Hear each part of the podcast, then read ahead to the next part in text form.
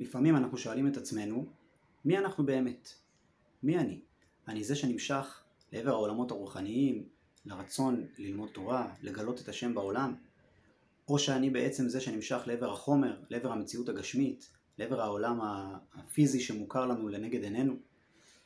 את השאלה הזאת גם רבקה שואלת את עצמה. רבקה בהיריון, והתרוצצו הבנים בקרבה, ותאמר אם כן למה זה אנוכי? רבקה לא מצליחה להבין מה זה.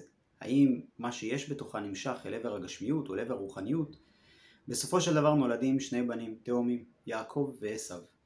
חכמי ישראל מלמדים אותנו שהכוחות האלו של יעקב ועשו קיימים גם בתוכנו פנימה, הנפש האלוקית והנפש הבהמית שבנו. הנפש האלוקית מושכת כלפי מעלה, היא רוצה אלוקות, היא רוצה רוחניות, היא רוצה להיות קרובה להשם, היא רוצה לעסוק ולפעול רק בדברים הגבוהים והנעלים שבתוך המציאות שאנחנו מכירים. הנפש הבהמית, להפך, מושכת כלפי מטה. רוצה לעסוק במציאות הגשמית, רוצה לטבוע בתוך עולם הבהמיות, זה מה שמעניין אותה, זה מה שמדבר עליה, זה מי שהיא. והעבודה שלנו היא כמובן להגביר את הנפש האלוקית על הנפש הבהמית. ופה מגיעה נקודה חשובה מאוד.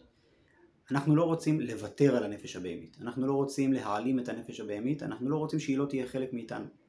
ואדרבה, הנפש האלוקית ירדה לעולם כדי לתקן את הנפש הבהמית, כדי לעזור לנפש הבהמית להתרומם ולהגיע למקום גבוה יותר, עוד יותר ממה שהיא הייתה לפני שהיא ירדה לעולם הזה.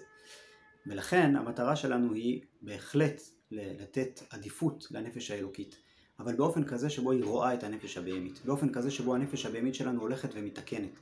הנפש האלוקית ניגשת בעדינות ובכבוד כלפי הנפש הבהמית ומנסה לעזור לה לגלות שגם בתוך המציאות הגשמית, גם בתוך המציאות הלכאורה בהמית שבה היא שקועה, יש אלוקות.